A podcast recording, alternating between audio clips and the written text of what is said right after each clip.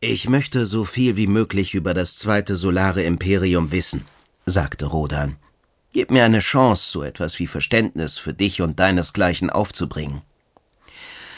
Besteht eine Möglichkeit, dass wir unter vier Augen reden? Nein. Rodan deutete nach oben auf einen der beiden Kampfroboter, die links und rechts von ihm schwebten.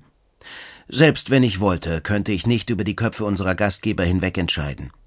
Die Wante Neuer haben strengste Bewachung für dich angeordnet. Dazu gehört, dass zwischen uns beiden stets ein Energieschirm und diese transparente Hartplastscheibe bleiben wird. Selbstverständlich. Gibar grinste. Die Neuer tun gut daran, mich zu fürchten. Rodan wusste über einige Grundfunktionen der Technik im Verhörraum Bescheid. Er berührte eine Schaltfläche und sorgte dafür, dass die Tonverbindung unterbrochen wurde. Er wandte sich seiner Begleiterin zu, Penelope Acid. Was denkst du über ihn? fragte er. Er ist müde. Er hat noch Schmerzen von den Auseinandersetzungen mit uns, sagte die Halbterranerin. Dass er seinen Anzug nicht mehr tragen darf, irritiert ihn und lähmt in gewissem Sinne seine Widerstandskraft.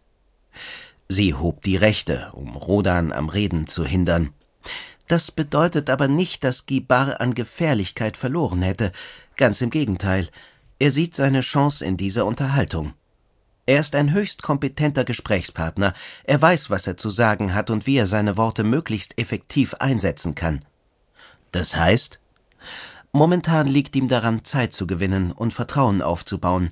Dazu kommt eine gewisse Portion Neugierde. Er möchte dich näher kennenlernen und deine Reaktionen auf seine Erzählungen ausloten. Wenn er also zu reden beginnt, achte darauf, nicht zu viel von dir selbst preiszugeben. Bleib nüchtern, zeig keinerlei Emotionen, biete ihm wenig Angriffsfläche. Er wird versuchen, dich aus der Reserve zu locken. Acid unterstützte ihre Worte mit dem Einsatz ihrer Hände. Rodan schätzte die Xenolinguistik sehr, doch er musste auch darauf achten, nicht ihren schwach ausgeprägten Parakräften zu unterliegen. Sie war eine Meisterin darin, Gespräche stets sanft in eine bestimmte Richtung zu lenken, und zwar in ihre Richtung.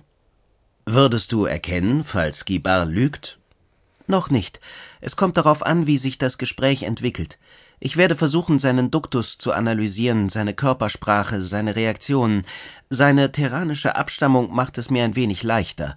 Auch wenn ich berücksichtigen muss, dass er und seine Leute seit mehr als 1500 Jahren nicht mehr mit der Milchstraße in Berührung gekommen sein sollten. Verstanden. Rodan wollte nicht weiter über derart heikle Themen sprechen. Er fühlte sich selbst beobachtet, von ihren Gastgebern, von den Fantenoiern. Die klein gewachsenen Humanoiden mit den deutlich ausgeprägten und halbkugelförmigen Facettenaugen, die sie anstelle eines Kopfes auf dem Rumpf trugen, verfolgten alles, was in diesen Räumlichkeiten gesprochen wurde. Rodan schaltete den Ton wieder an. Der Geone trank Wasser aus einem Gefäß in Form einer Schüssel.